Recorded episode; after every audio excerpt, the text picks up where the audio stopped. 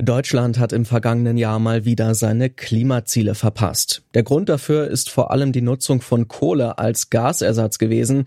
Die Europäische Union, die hat sich ebenfalls Ziele gesetzt. Eins davon, bis spätestens 2050 will die EU klimaneutral sein. Aber schon jetzt erleben wir Trockenheit, niedrige Grundwasserstände und häufige Umweltkatastrophen. Alles mögliche Folgen des Klimawandels.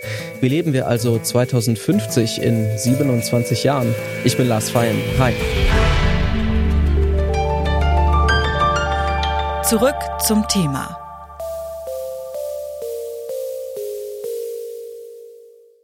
Die berühmten 1,5 Grad Celsius. Um mehr sollen die globalen Temperaturen im Vergleich zum vorindustriellen Zeitalter nicht steigen, so zumindest das Ziel im Pariser Klimaabkommen. In Deutschland sind wir derzeit aber schon bei knapp 2 Grad Celsius und die Auswirkungen spüren wir jetzt schon. Gerade erst haben wir zum Beispiel das wärmste Silvester seit Beginn der Wetteraufzeichnungen 1881 erlebt. Thoralf Staudt ist Journalist und hat das Buch Deutschland 2050, wie der Klima Klimawandel unser Leben verändern wird, geschrieben. Auf Basis wissenschaftlicher Erkenntnisse aus zahlreichen Forschungsfeldern hat er mit Nick Reimer ein Bild entworfen, wie das Leben in Deutschland 2050 aussieht. Wir werden in einem Land leben, was zugleich trockener ist, aber trotzdem regelmäßige Starkregen und viel häufigere Starkregen erleben wird. Insgesamt wird das Leben in Deutschland, ja, wenn ich es mal sagen soll, weniger bequem und auf jeden Fall weniger sicher werden. Die Forschung hat zum Beispiel ausgerechnet die Hitzewellen und wir merken das ja schon. In den letzten Jahren haben sich Hitzejahre und Hitzewellen geballt.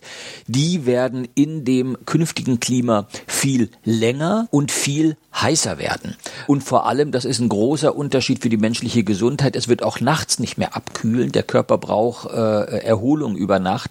Und das alles wird die zum Beispiel Sterblichkeit in Deutschland während Hitzewellen deutlich erhöhen. Sie haben ja vorhin auch schon angesprochen, dass ähm, die Niederschläge, die vielleicht stärker werden, sich dann auch sehr ungleich verteilen könnten in Deutschland. Hat das dann auch einen Einfluss darauf, wie in den verschiedenen Regionen gelebt und vielleicht auch gebaut wird?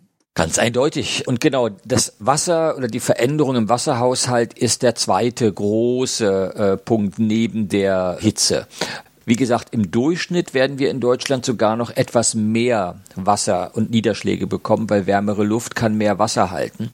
Aber sie fallen viel häufiger in Starkregen. Uns hat ein Experte vom Deutschen Wetterdienst gesagt, dieser typische deutsche, norddeutsche milde Landregen, der dauerhaft regnet, der gut ist für Landwirtschaft, für Forstwirtschaft, den gibt es in Zukunft immer seltener. Wir werden, wenn es mal regnet, wird es einen krassen Wolkenbruch geben und dazwischen lange, lange Trockenphasen. Und diese Wolkenbrüche tatsächlich, die sind nicht für die Landwirtschaft gut, äh, weil der Boden kann das gar nicht so schnell aufnehmen oder durch einen starken Wolkenbruch werden die Äcker verwüstet.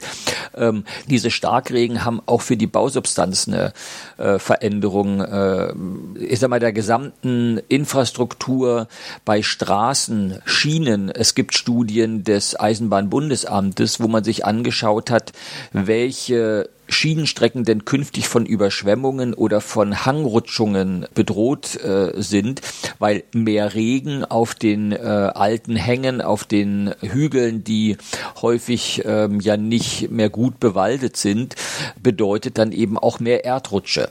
Und dadurch eine wirklich ja, weniger stabile, weniger verlässliche Verkehrsinfrastruktur mit Folgen für die Wirtschaft, die auf regelmäßige ähm, Lieferungen, regelmäßige Logistikketten ja wirklich angewiesen ist. Das ist im Wirtschaftskapitel eines der wichtigen Themen wie denn äh, die Klimaveränderungen die Wirtschaft durchschütteln werden. Und tatsächlich ein ähm, Experte der Swiss Re, der Schweizer Rückversicherung, sagt, Klimaschutz schützt auch die Wirtschaft. Also mangelnder Klimaschutz verursacht Kosten für die Wirtschaft. Und Klimaschutzpolitik ist die beste Wirtschaftspolitik.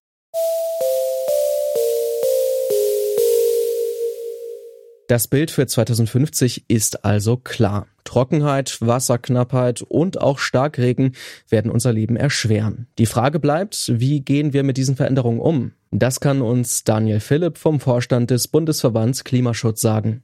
Das größte Problem, was wir sehen, das ist die Hitze. Wir haben eine zunehmende Anzahl von ähm, heißen Tagen, von Tagen mit Temperaturen über 30, 35 Grad im Sommer.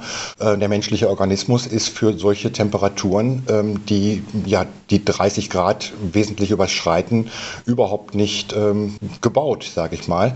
Und insofern muss es hier ganz starke Reaktionen geben, angefangen von Hitzeaktionsplanungen, also was machen wir in Hitzewellen, wie können wir den Menschen helfen, aber eben auch bei der Gebäudeplanung und bei der Ausführung der Bauten, wie kann sommerlicher Wärmeschutz aussehen, und äh, hier sind jede Menge Anpassungsstrategien ähm, ja, gefragt, die teilweise noch entwickelt werden müssen. Und die Frage ist, wie weit überhaupt die Strategien umgesetzt werden können.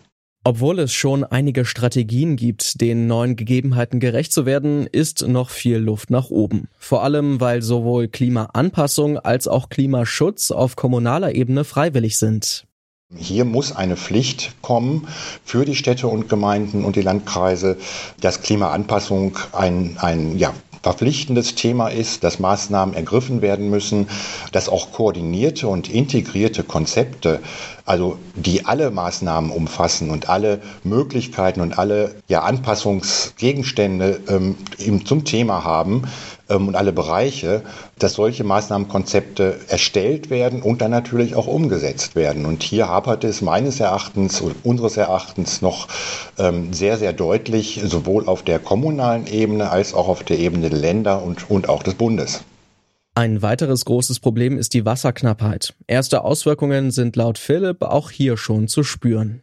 Es ist natürlich so, dass beim Wasser absolutes Sparen angesagt ist. Also wir erleben es gerade hier im Rhein-Main-Gebiet sehr stark, dass wir Wasserknappheit spüren, dass wir Wasser über weite Strecken transportieren müssen, Trinkwasser. Und hier können wir anfangen, zum Beispiel in der Bauleitplanung, dass wir sagen, wenn neu gebaut wird, äh, muss, müssen Zisternen eingebaut werden, die auch äh, für Grauwassernutzung ähm, geeignet sind. Ähm, und alle Maßnahmen, die ähm, ja, Wasser einsparen, die müssen wir ergreifen. Ob das dann im Endeffekt reichen wird, äh, wird sich zeigen.